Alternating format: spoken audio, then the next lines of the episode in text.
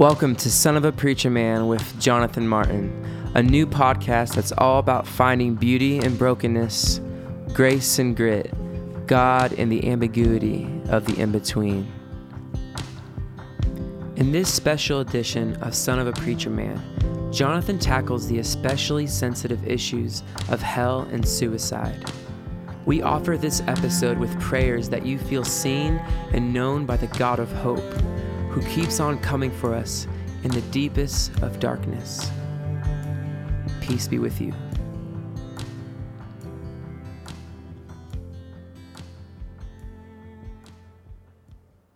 Welcome back, everybody. I am in Ocala, Florida right now. We're speaking for my good friends Dennis and Heather Drake at First Love Church.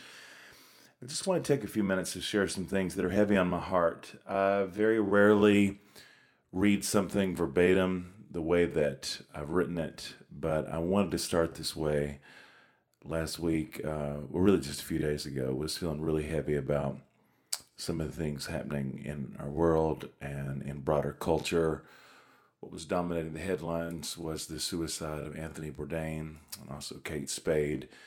Um, perhaps stories that strike some as uniquely sad because these are highly successful people. The idea that uh, even at that level, that people uh, can be overcome by that sort of darkness, and yet for me, the broader point is that it serves to underscore how many people who aren't celebrities, how many regular folks like ourselves who do enter that darkness all the time. And I think when those kind of conversations come up in popular culture, what I'm what I'm immediately reminded of is just how complicated this becomes when uh, not only uh, is this whole matter of suicide and depression uh, these are thorny issues for so many reasons. But then you throw into that people's religious convictions and uh, people speculating about uh, folks' eternal destination. And i'm seeing a good bit of that on Twitter. And it inspired me to write this thread. I'm just going to read it to you and we'll go from there. It's a heavy time for so many. I haven't felt like saying anything hopeful about it because I've got my own sadness, and I do. And I don't always want to be hopeful. Sometimes I just need to feel what I feel. But if it's helpful, here are some brief thoughts on depression, suicide, and hell. No disclaimers. Hell is a real place. Have you ever been?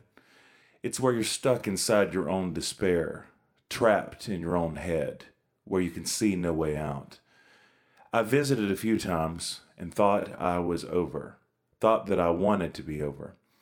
I've stood over the very non metaphorical cliff, ready to make that last phone call.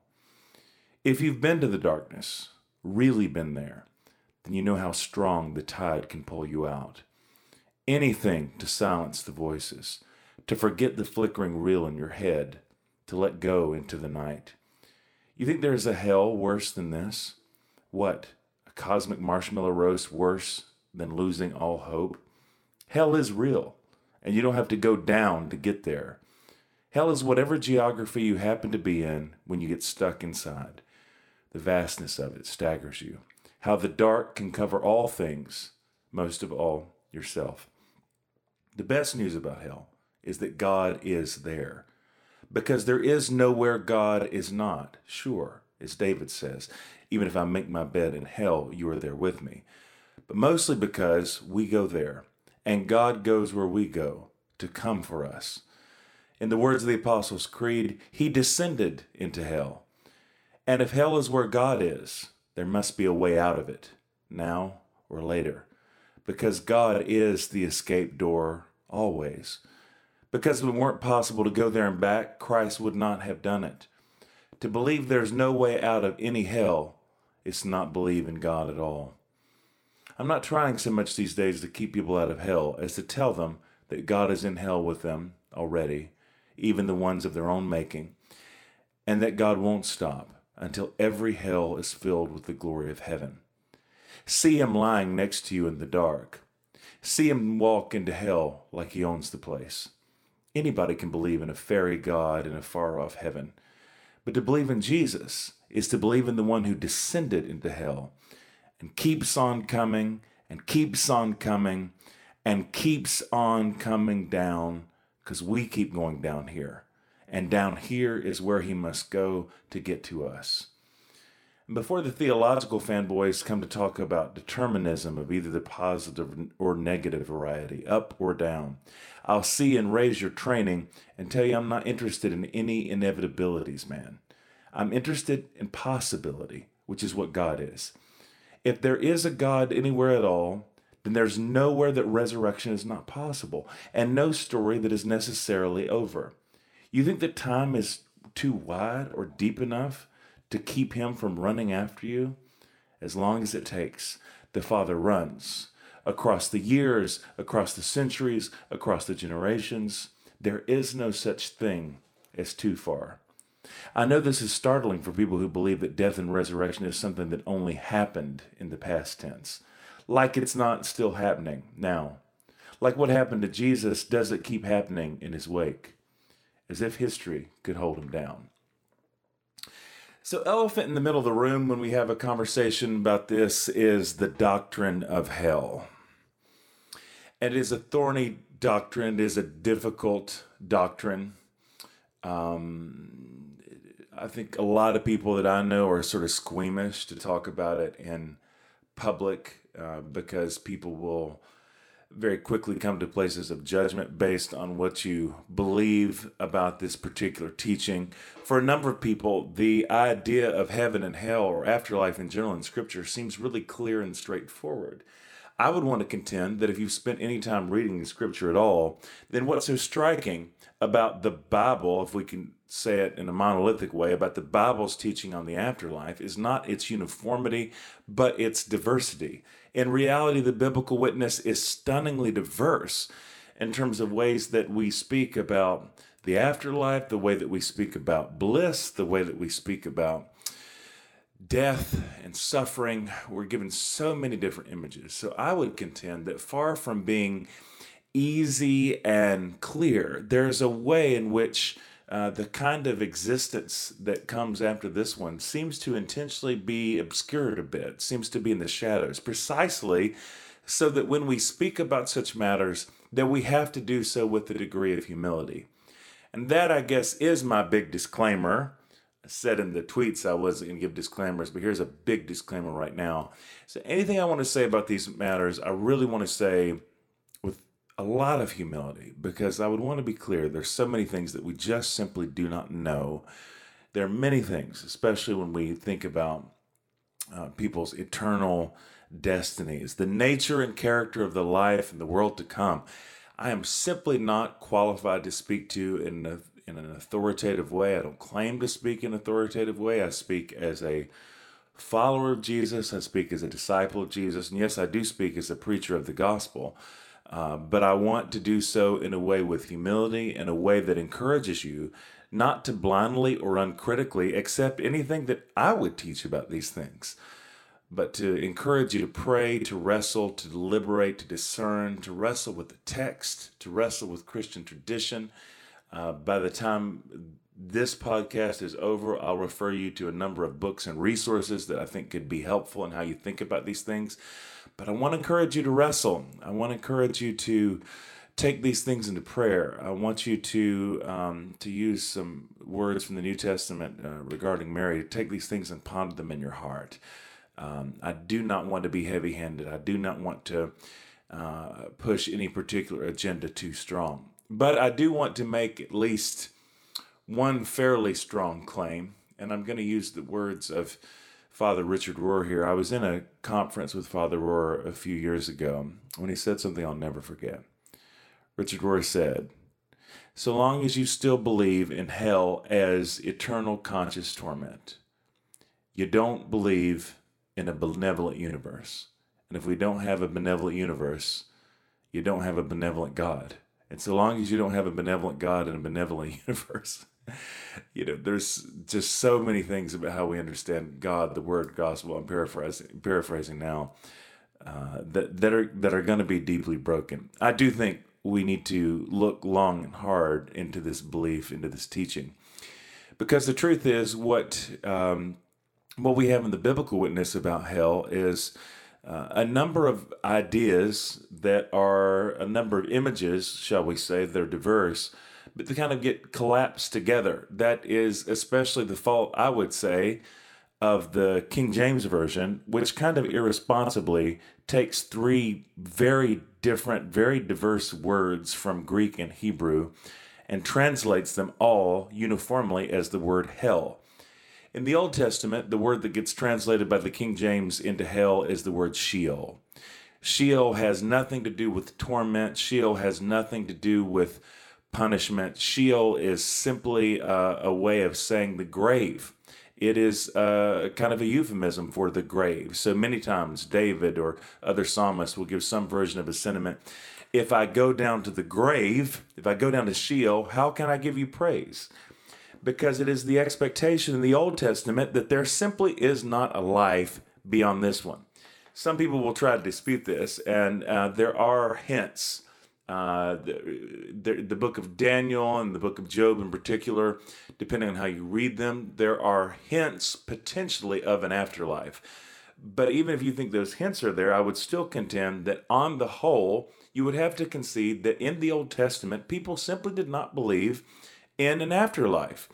If if you understand this, if you understand that there wasn't a concept of eternal life, that everything ends with the grave, then it will make way more sense of the kind of theological debate that Jesus himself enters into. By the time, you know, we get to Jesus 400 years or so after the, you know, the, the end of the the Old Testament period, at this point, now there are a lot of different ideas about the afterlife that have not come from Jewish culture, that are not native to Jewish culture, but have been adapted and uh, applied by Jews. And this is going to be a surprise for some of you because I think, especially when we read about the Pharisees in the New Testament, we think of them as the ultimate theological conservatives because they care about purity codes and they care about Levitical law and keeping the law. So we kind of think of them as these are like the ultimate conservatives. But actually, in this debate about resurrection and about the nature of the afterlife, it was the Sadducees, not the Pharisees, that were the theological conservatives. Sadducees did not believe that there was a resurrection. They did not believe there was any hope of the afterlife simply because they made the claim over and over again hey guys, it's just not in the text. They were actually the fundamentalists of their day who wanted to make the case that if you're going just by the letter of the law, if all you've got is scripture, then you don't have any ideas about the afterlife. The Pharisees were the one actually who were accused, perhaps rightly, of taking ideas from broader culture, uh, the regions surrounding them, and the religions around those regions that had these very detailed ideas about the afterlife. This is where, of course, they're continually trying to trap Jesus. Hey, you know, uh, if if a man marries a woman, then he dies, and she gets passed down to the brother, and then he dies, and she's passed down to another brother, and on and on it goes. Who will they be married to in the afterlife? They're entering into all of these kind of um, ornate elaborate, complex, complicated, you know, complicated conversations about the afterlife that simply were foreign at that time to a Jewish way of thinking. So the Sadducees on this one were the theologically conser- were the theological conservatives. Most people simply believe that the grave is the end. Now, into this conversation, however, Jesus himself makes what is in fact a novel claim. Jesus claims that in him there is eternal life. Jesus does claim that there is an unending, everlasting kind of life. It is important to note uh, because I think this is so this is so clear if you're really spending time in the text of the Gospels, is that the emphasis is never really on so much what happens when you die, because the idea is that heaven or hell, either one, either of these realities, start right here, right now. Um, heaven in the Jewish mind was not conceived as a far off or distant place, but it literally included the, the air that you're breathing, the sky just right around you. The heavens were all around. The kingdom of God that is in heaven is coming to earth. And that's the prayer that we prayed for 2,000 years. Thy kingdom come, thy will be done on earth as it is in heaven. The glory of heaven is supposed to touch the earth. Uh, you've heard me quote it, some of you, many times from the prophet Isaiah. The day is coming when the knowledge of the glory of the Lord will cover the earth as the waters cover the sea. Conversely, hell works the same way. Hell is a present reality.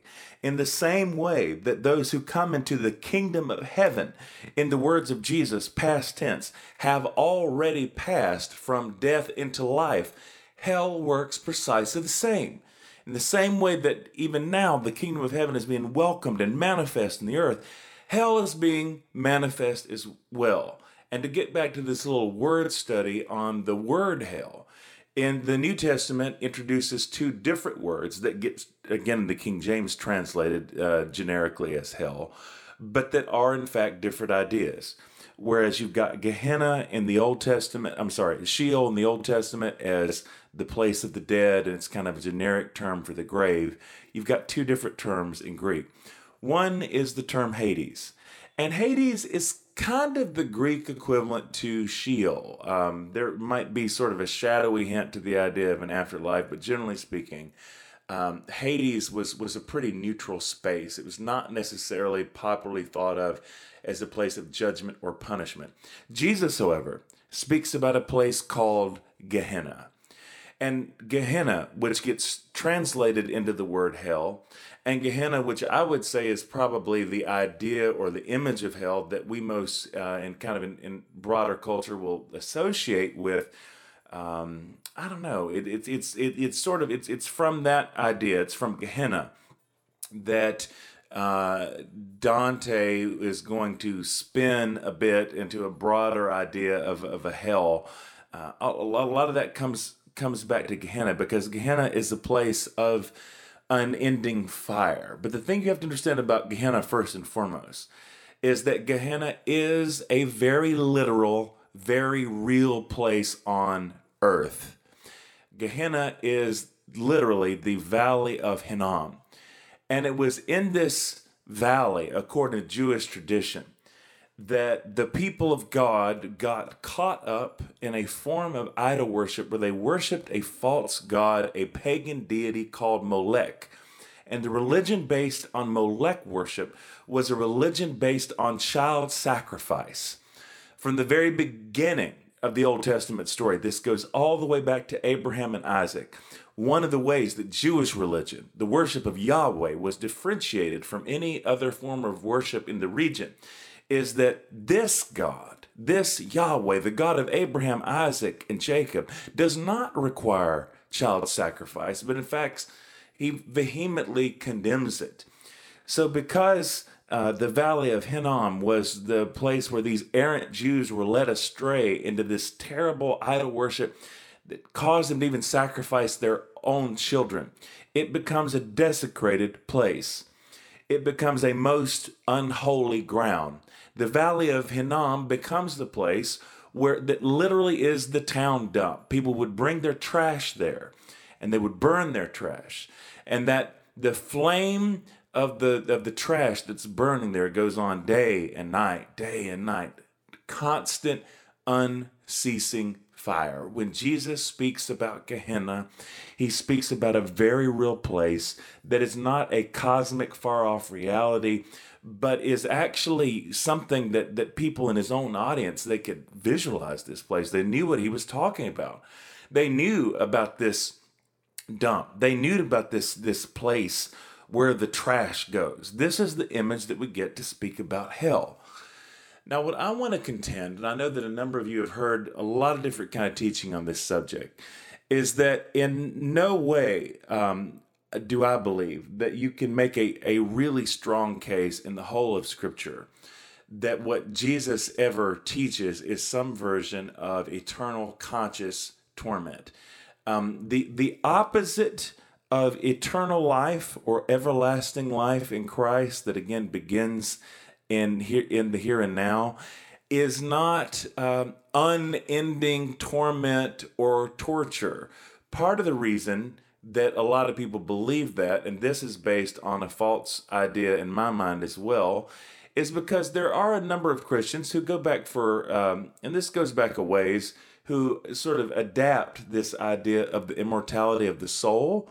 Um, there is no notion of this in Scripture, even vaguely. Uh, but there's a teaching that catches on that basically says that when God breathed onto humankind, that the difference between humans and animals is that what God breathed into them was a living soul that is immortal, that goes on forever. Um, it's not a Jewish idea, it's a Greek idea, it's a pagan idea that gets imported. Like, scripture does not natively teach the idea of the immortality of the soul. Maybe souls just on their own are immortal, but I don't think you can make that case in a strong way from scripture.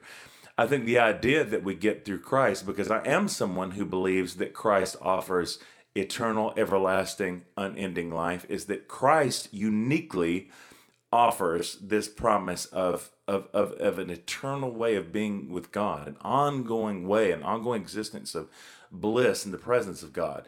But that is a that is a promise that is made uniquely to followers of Jesus. And when we really read the, the teachings of the early church, right, they certainly talk about judgment. And I think it's important that you understand motivation matters a lot here, that I'm not trying to minimize judgment. Scripture has a lot to say about judgment. Um, it's interesting how rarely we reflect on the context in which these teachings were given. For example, the most prominent text about judgment in the Gospels, I would say, is Jesus teaching in Matthew 25 the separation of the sheep and the goats.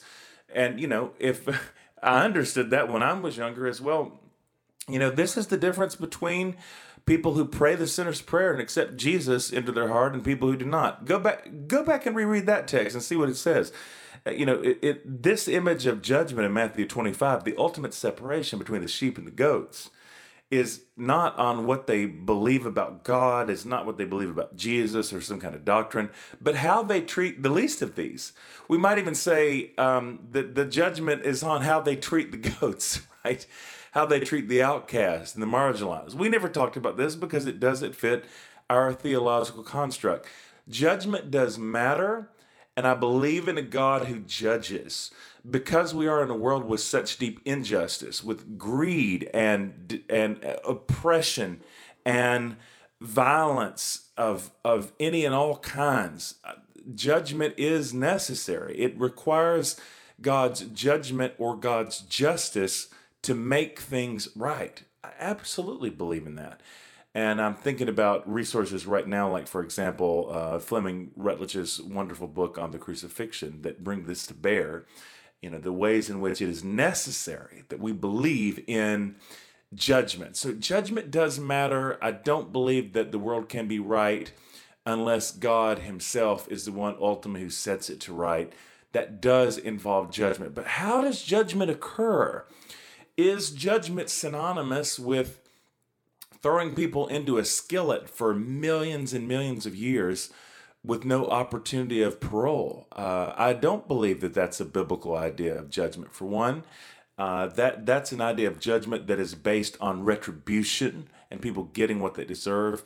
Uh, the biblical idea of justice is not about retribution; it is about restoration.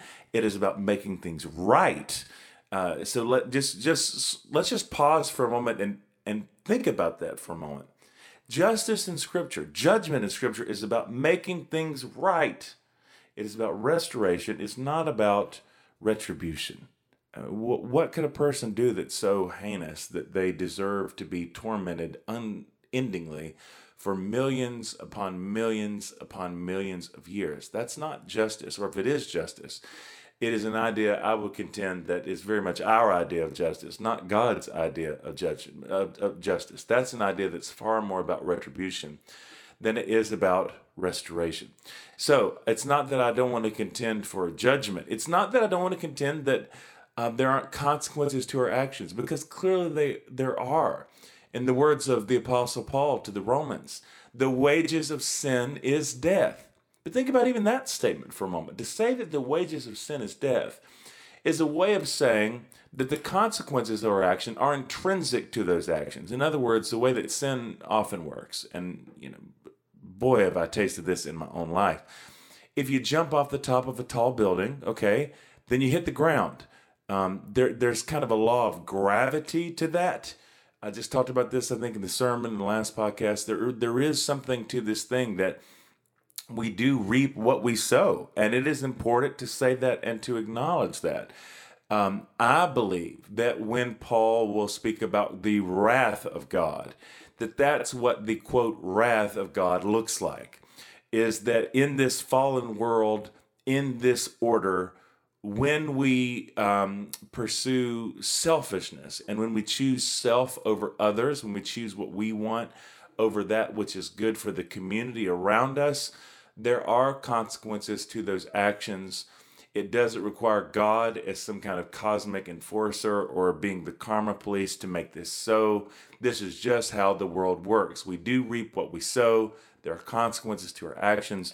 The image we get of God, actually, over and over again throughout Scripture, is not of a God who's constantly enforcing this cycle of cause and effect, but a God who actually interrupts this cycle with grace. That's who God is and what God is about, not about people just getting what they deserve. But yes, there is still a place for judgment, there is still a place for consequences for our actions. All of that is very true.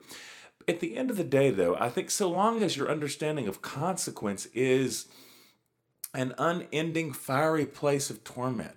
You know, I think the image of fire is a significant one to be sure, and we get that image different places. Also in the book of Revelation, there is a lake of fire uh, where the, the false prophets and the beast and those who war against the Lamb are thrown into the lake of fire.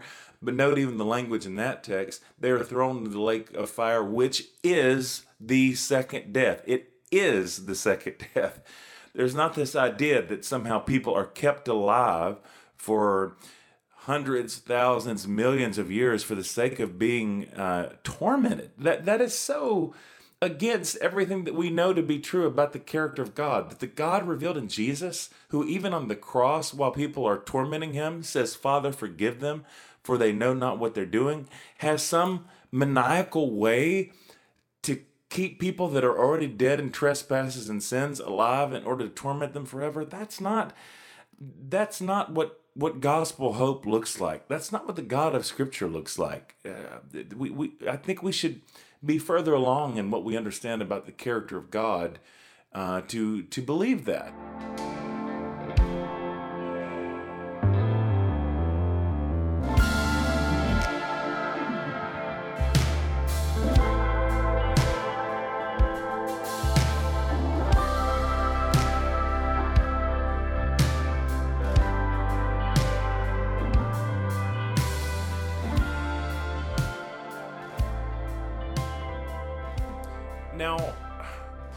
One of the questions that's coming up now, as I'm starting to thunder a little bit on that idea about eternal conscious torment, is whether or not I'm someone who believes in what we might call the doctrine of universalism, this idea that all ultimately will be saved in the end. I would want to contend with you actually that uh, b- before I say anything else about that, that there are a lot of different versions of universalism, and I think it is worth being discriminating and nuanced in how we speak about universalism. There is a form of Christian universalism that is present even in the earliest parts of Christian tradition.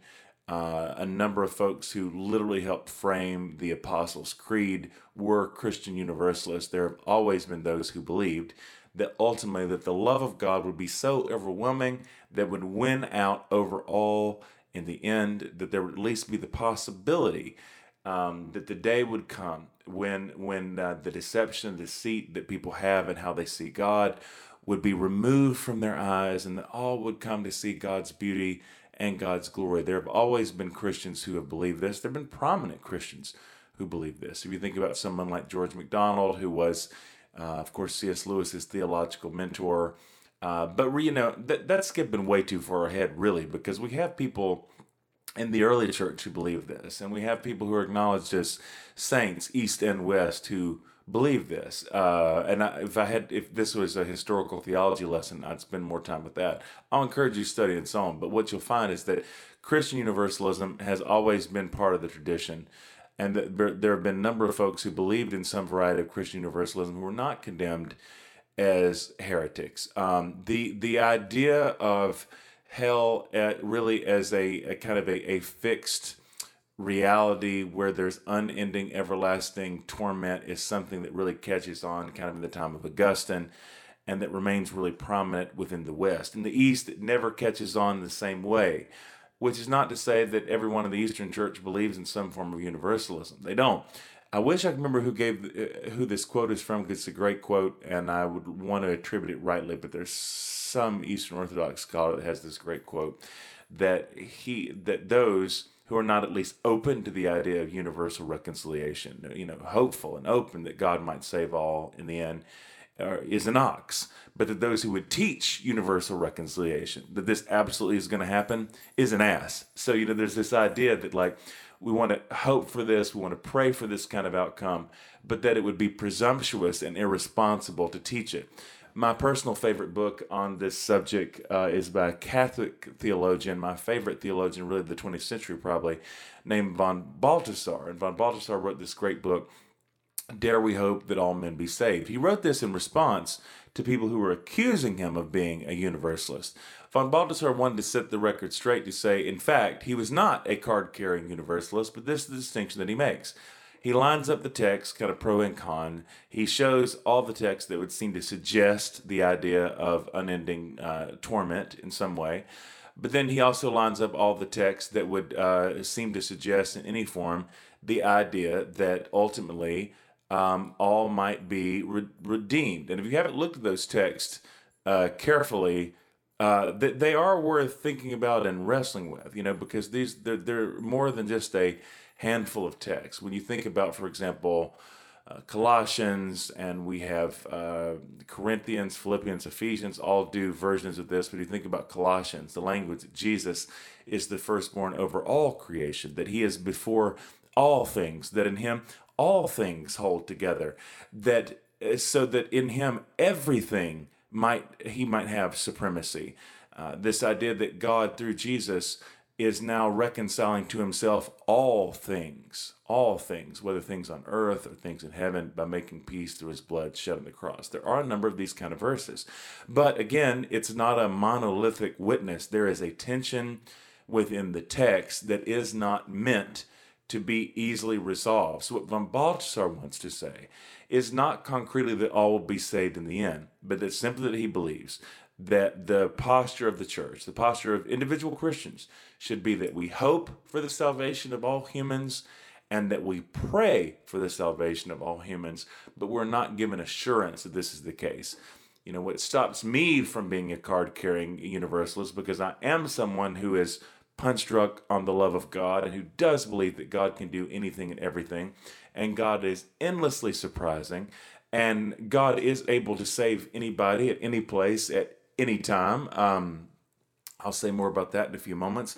I'm endlessly hopeful about this, but I also know that in the entire narrative of Scripture, if there's anything that's consistent, it is God's relentless insistence on human choice. Uh, that God does give us uh, choice, and that you know this idea that I don't think God drags people into anything, including bliss, without their consent. That matters. Choice matters. And so for me, what keeps me from being a outright universalist is the same thing that would keep me from being um, a, a, Calvinist who believes in double predestination. Is whether or not you believe that people are like chess pieces, and God before time says, you know, these ones are going up, and these were these ones are going to go down, right? Whether you believe that we're pawns in that way, or whether or not you believe that all will be saved in the end, uh, to me, to say either of those things dogmatically is a form of determinism. And what I believe about God and the gospel is not deterministic, right? I just think there has to be a larger role for the place of human choice. So those things are left open ended in my mind. Uh, C.S. Lewis, I suppose, articulates this notion better than anybody in The Great Divorce, this kind of notion of hell being locked from the inside, right? That even in the afterlife, that, uh, you know, you've got this provocative image of people who have been so conditioned by their choices. Uh, there's that great line that there are those in the end that will say to God, Thy will be done, and those to whom God will say in the end, Thy will be done. So if you become the kind of person that's always making this choice to go against God, essentially to go against love, that you could be stuck in this place, that you could be stuck in this kind of reality. And you know that uh, that idea it does sober me. And yet I would want to I would want to contend this. And maybe this gets back to some of the things I read from the beginning, some of these initial you know reflections on hell and judgment and and final hope. Um I don't want to set this up. If you look at the book of Revelation in particular, which is interesting because I think Revelation is a book that it has so much judgment in it, and there are violent images, there are militant images, um, a lot of what seems to be bloodshed in the book of Revelation. Uh, some of you who've been around me know that I feel like a lot of those images are badly misinterpreted. But there is a lot, a great deal of, of violence in the text. And what you read in the book of Revelation is that, you know, starting back, say, as early in the text as Revelation 8, that we see the way that the nations make war against the Lamb, the nations. And as the terminology begins to develop through the book, getting onto the, the war that will happen with the Lamb, it is the nations and the kings of the earth that make war with the Lamb. So over and over again, like a mantra, there is that language the nations and the kings of the earth, the nations and the kings of the earth. This becomes a shorthand way of speaking about the bad guys. The nations and the kings of the earth are those who are wearing the black hats. They're the ones who are taking on the people of God. They're the ones who are making war with the Lamb. And by the time we get to Revelation 19, um, when the Lamb is victorious over these forces, incidentally uh, and ironically, there's not a battle scene there. The Lamb rides out to this fight wearing a robe that has been drenched in his own blood, not the blood of his enemies. There's not even an actual fight scene. You might want to pray and meditate on the meaning of that a bit at some point. But God does come and, uh, you know, the Lamb brings judgment by his word. Out of his mouth comes a sharp sword with which to strike down the nations, which is a way of saying that God judges by his word. What you get in Revelation 19 is that the nations and the kings of the earth which are consistently spoken of as a way of speaking about that which is evil. In this this book that from a literary perspective is so sophisticated. The nations and the kings of the earth are always the bad guys who are making war against the lamb and they are deposed. They are thrown into the lake of fire where they are then tormented. And yet, after we get to this scene in which the nations and the kings of the earth have been judged, and presumably all of them are burning. The nations in general, all of them, it seems, they're re- referred to in Revelation, have made war against the Lamb, and they've all been subject to this kind of judgment. Yet in Revelation 21, we get this beautiful image of the new Jerusalem, this new city that is coming down. And in Revelation 21, beginning with verse 22, I saw no temple in the city, for its temple is the Lord God, the Almighty, and the Lamb. And the city has no need of sun or moon to shine on it, for the glory of God is its light, and its lamp is the Lamb. The nations, listen to this, will walk by its light, and the kings of the earth will bring their glory into it. Its gates will never be shut by day and there will be no night there. People will bring into it the glory and the honor of the nations. But nothing unclean will enter it, nor anyone who practices abomination or falsehood, but only those who are written in the Lamb's book of life. So there is this idea that all those who enter in the city have been consecrated, they have been sanctified. But what does it mean that in Revelation 19, the nations and the kings of the earth seem to disappear because they're thrown into the lake of fire, which is the second death? Yet in the very next chapter, we get this image that now there is a new city that has come down. The gates are never shut. Why are the gates never shut? Why are the gates left open? Why is the light left on? What does that mean? And how is it possible that even after this image of final judgment, that there are nations and kings of the earth who once were in rebellion against the Lamb. Some of you want to spin this already. Say, well, oh, these are the good nations. These are the positive kings of the earth. There are no good nations or kings of the earth in those texts. The kings uh, of the earth and the nations repeatedly in the book of Revelation is a, is a way of expressing these are the enemies of God. But now they're enemies of God who are coming to bring homage to the Lamb. In fact, there's this teaching that the river of life that runs through this city is actually for the healing of the nations. How is it now that there's healing for the nations? How is it now that the very kings of the earth that once rebelled are now being brought in and now are humbly coming to worship the Lamb? How is this even possible? Is this somehow an image of salvation after death? Is this a, um, a, a provocative glimpse into future possibilities, I would contend that at least is uh, that it seems to be a flicker of that. I'm not building a whole doctrine on it. Uh, once again, I said in the very beginning, I think there's plenty about uh, the afterlife that in in the the teaching of Scripture throughout Old and New Testaments that is shadowy and unclear. But I do think it at least gestures in that way that there is this that there is this love that continues to reach that uh, you know in the same way that you know we see with Judas all the way up into the end God is speaking this word of friendship. Is it possible that that might continue after death? I certainly believe that it's possible. Uh, I think it's possible to believe that to hope for that to pray for that without necessarily believing uh, that all concretely will be saved. I also think it's possible to believe this without because this kind of stuff really annoys me.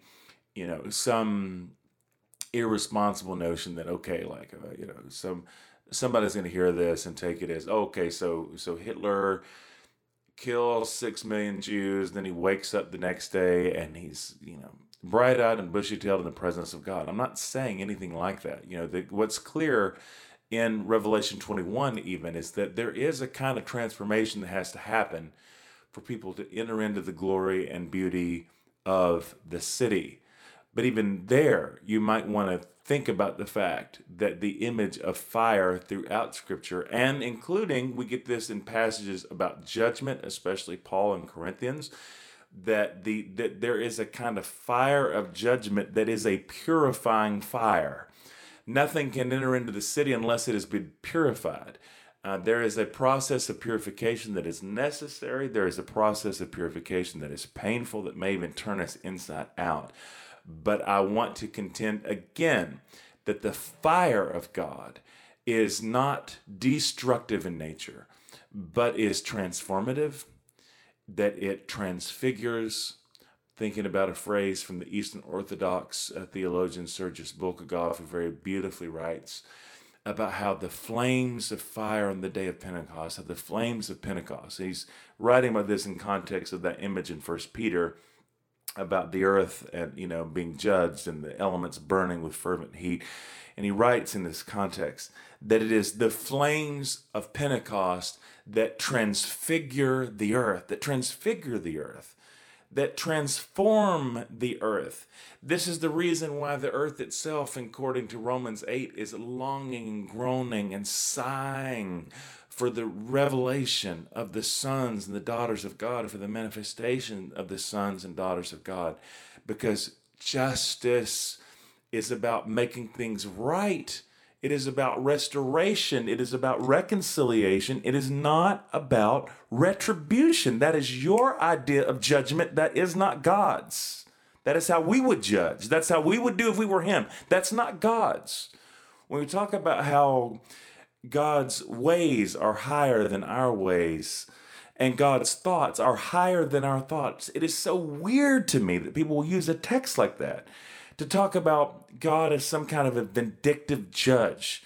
So it might not make sense to you that God would take someone who's in a tribe in Africa who's never heard the gospel and throw them into some kind of eternal torment for millions of years because they never prayed the sinner's prayer. That might not make sense in your idea of judgment, but his ways are higher than our ways and his thoughts are higher than our thoughts. What a stupid way of thinking about that verse. Read the context. That verse is about mercy the way that God's ways are higher than our ways and God's thoughts are higher than our thoughts is that God is merciful beyond our reckoning and beyond our fathoming. That is the way that God is so unlike us is in God's mercy. From the very beginning in the Exodus story, the glory of God is located not in the bright shininess of the cloud that surrounds Moses, but according to God Himself, when He introduces Himself in Exodus, the basis of God's glory, the foundations of God's glory is in God's mercy.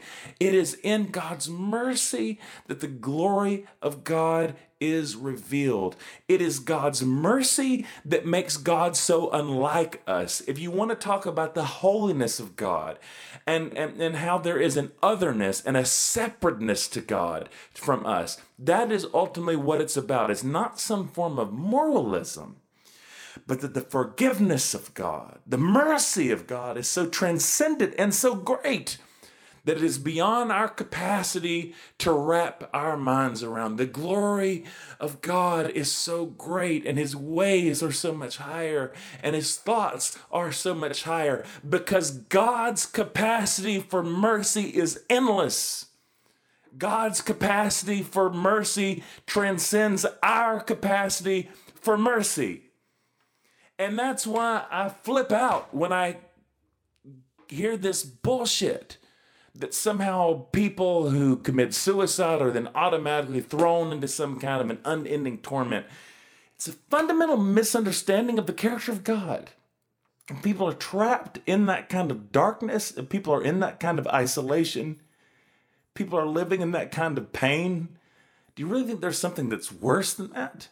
You really think that there's some kind of a physical fire that could be worse than losing all hope? Even in Dante's image of the inferno, right? Even in Dante's image of hell, that that's that's the sign that's over it, right? You know that that that, that, to enter into those gates is to enter into a place where there is no hope.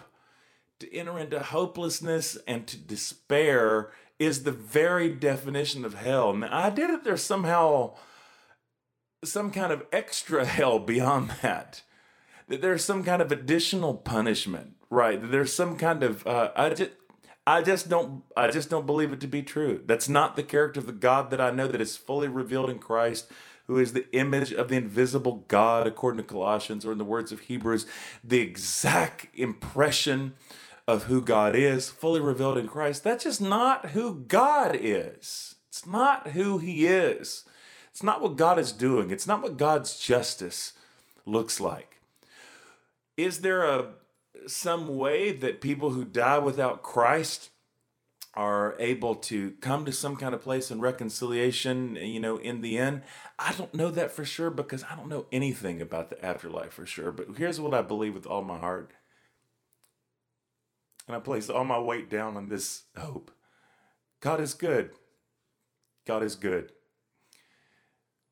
And when the disciples are grappling with, after all this time that they've walked with Jesus, and they're still saying to them, When are you going to show us the Father?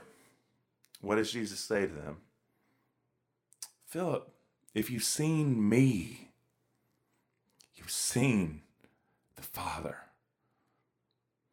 If you've seen him, if you've seen that God on the cross, with a crown of thorns on his head and the wound in his side, bleeding out for you and me. And even in that place of God forsakenness, he cries out, Father, forgive them, for they know not what they do. That is the definitive, once and for all, image of who God is for us. God's last word over humanity is Christ. God speaks a better word than our words of judgment that are vindictive and full of retribution. And God speaks a word of hope. God speaks hope. And the more and more I come to trust in the goodness of God, and the more and more I come to believe in the beauty of God that's revealed in Christ, whom I love now more than I've ever loved before, whom I believe in now more strongly than I've ever believed before. The more I, I believe with all of my heart, you know, I'm just not, I'm just not afraid so much anymore. about uh, people being fried in a skillet for generation upon generations. You know, I do want people to come to saving faith in Jesus because I believe we have so many things that we need to be saved from, not least of all ourselves. Jesus comes to save us from sin because sin is self destruction. Jesus comes to save us from ourselves. If I could even say it in a churchy way, I even believe that Jesus comes to save us from the devil, but Jesus does not come to save us from God. God was never the one who was against us. Rather, in the words of Romans, even while we were far off, even when we did seem to be the enemies of God, Christ's own love for us is revealed in this that even then Christ died for us. Our problem ultimately is not with God, our problem is with ourselves. We're the ones who self destruct we need saving from ourselves, not from some existential abstract idea of the wrath of God. Man, if you've lived any life, and I'm sad to say that I have in this way, you know there are consequences to your choices. You know what it's like. That there are terrible ends sometimes. But man, the idea that somehow God is just about enforcing that, no, God God interrupts that cycle of cause and effect with grace.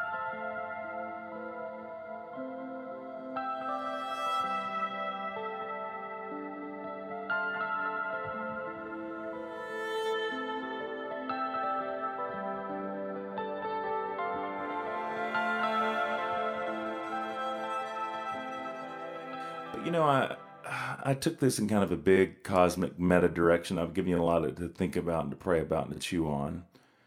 But I want to take this back, uh, in particular, to the place where I started, and just to speak for just a moment to people who who really feel stuck in that place of darkness. People who don't feel like they've got anybody to call or to talk to that they can be honest about. People that feel trapped inside their own heads. Uh, people who who cannot see hope. People who can't see light at the end of the tunnel. Maybe people who have been in despair long enough that they can't even really imagine wanting that kind of hope right now. Can't even imagine wanting some kind of an escape route. That is a truly terrible place to be, my friends.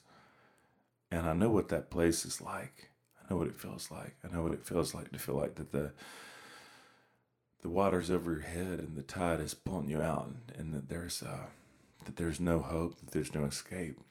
And that's why I want to bring it around to say, you know, hell is a very real place. And if you're stuck inside your own head, and if you're trapped in a place where there is no hope, there's a very real way that hell is touching the earth. Hell is an earth, a place on earth. Gehenna, you're living in that place right here, right now. But I want to tell you something. Jesus, the one who, in the words of the Apostles' Creed, did descend into hell, is descending into your hell right here, right now and He wants to bring the reign and rule of heaven to the earth in your life. And there's not a Gehenna that's so dark or so fiery or so awful. There's not a torment that's so that's so deep. There's not a pain that is so great that he can't redeem it, that he can't uh, bring rescue, that he can't bring light, that he can't bring hope. I want to tell you that there is no hell there is no place on uh, on the earth or under the earth where God is not. Again, in the words of David in the Psalms, even if I make my bed in hell, you are there. If I take on the wings of the morning and I fly to the uttermost parts of the sea, even there you are with me. You can't outrun his, lo- his love. You can't outrun his presence, no matter how deep or how dark you go. There's not a place that's too far because there's not a place that God is not willing to go to get you back. And yes, on some level, intuitively, I do believe it is my hope, it is my prayer that that is true not only in this world, but in the world to come. I'm not trying to give anybody any kind of false assurance. I just know that God is endlessly surprising. And I know there's nothing that God won't do to get his sons and daughters back. There's no place he won't go. And I can't imagine that there's a chasm so wide, a valley so low or so deep, that the love of God, that the inexhaustible love of God, can't reach into that place. And I think I just want to end now with a word of hope for people who are in such a place right now that feel past hope, that feel unredeemable and unregenerate, that feel like you've seen too much, done too much, felt too much. There's no way out of the place you are now. I wish you could somehow, in the eyes of your spirit, and I don't mean to say that in a spooky way, but somehow you could see Christ Himself lying there beside you in that darkness. Christ Himself cradling you in that dark, barren, empty place that even hell itself is not outside the jurisdiction the jurisdiction of God. Christ, who is the Lord of all, who is all in all, who's reconciling all things, is there with you now. I just want to speak a word of hope that even though this feels like the end, it is not the end. It is not the end. In fact, it may just be the beginning. That in fact, when you've completely unraveled and you get to the end of yourself and you get to what feels like the end of your life and your desire for living, that this is the place where conditions are ripe. It is the perfect storm right now. Conditions are ripe for a move of God. Conditions are ripe for new life. Conditions are ripe for God to make a way where there is no way. This is the place where spirit broods over the chaos, over the nothingness, over the the inky black, the way Peterson translates Genesis 1, I think, that the spirit broods and hovers over that, bringing life, bringing something new, bringing something new where there's only been death. And for those of you who are in that place right now that feel trapped inside and don't see any answers and don't see any way out, I just want to encourage you that Christ is there with you now. And I believe that there are people, if you'll reach out to them, who love you, who believe in you, who, who, who will be with you in this place. Not even a matter so much of pulling you out, sometimes maybe sitting with you in the darkness until the light of heaven somehow can crack into it. I know you've got those kind of people in your life. I know that whether you believe this or not right now, there's people for whom you just deeply matter. And the world would not be the same without you in it. And as much as you might want to give up, even if you can't imagine wanting to live for yourself, you know, your life, it, it matters for people around you. It really does. It really matters. You matter to people. And you most certainly matter to God. So I just want to, if I can say this in a way that doesn't feel trite, I want to encourage you not to give up. I want to encourage you not to lose heart. I want to encourage you not to lay down and die here in the dark. Because again, what often feels like the end to us is is the beginning of new possibility, of new hope, of new life. Even a life and even a kind of possibility that right now it, it seems beyond you to even hope for. But hope will come again. Hope will come again. Desire will come again. Possibility. God is possibility. God Himself, Father, Son, and Holy Spirit, is possibility. God is with you now. Let me pray for you. Lord, I lift up your sons and daughters who right now feel trapped inside dark and lonely places. I can't conceive of a way out of where they are. I can't imagine loving again, feeling loved. Who not only can't imagine living, but can't imagine wanting to live. Thank you, Jesus, that you are the one who descends into hell. And there's no place that we can go that is so dark. we're so far that you're not willing to reach down into it to get to us. And I pray even now that they would feel and see and know that you are reaching for them even now. Your hands are reaching out for them now. Your arms of love. Pray, Spirit, that you would whisper softly the words that these sons and daughters need to hear who feel discarded, who feel guilty, who feel ashamed, feel alone. In the midst of that darkness, here comes the proclamation of their Father, carried along by the power of the Spirit. These words You are my beloved Son, in whom I am well pleased. You are my beloved daughter, in whom pleased. You are fearfully and wonderfully made. God takes infinite pleasure in who you are, how you are, how you're created, how you're made. You are loved, you are seen, you are known. This is not the end. This is not over. Even if you've made your bed in hell, his words to you or not, you've made your bed, now lie in it. His word for you is even if you've made your bed in hell, I am with you. I am with you. And there's no place you can go. And there's nothing you can do to ever escape my love. In the name of the Father, and of the Son, and of the Holy Spirit. Amen.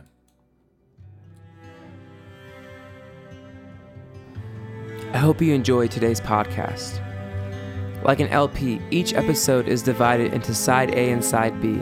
Side A could be a sermon, a conversation with a guest, but will always introduce some idea. Side B will always be a creative exploration of that idea through music, question and answering with listeners, or quirky rabbit trails off of side A for people who want the deep cuts, not just the singles. No matter who you are or where you come from, we hope this podcast will be a resource in helping you come to know the love that calls you by your true name. For more, go to jonathanmartinwords.com and sign up for our email list. Have a good day.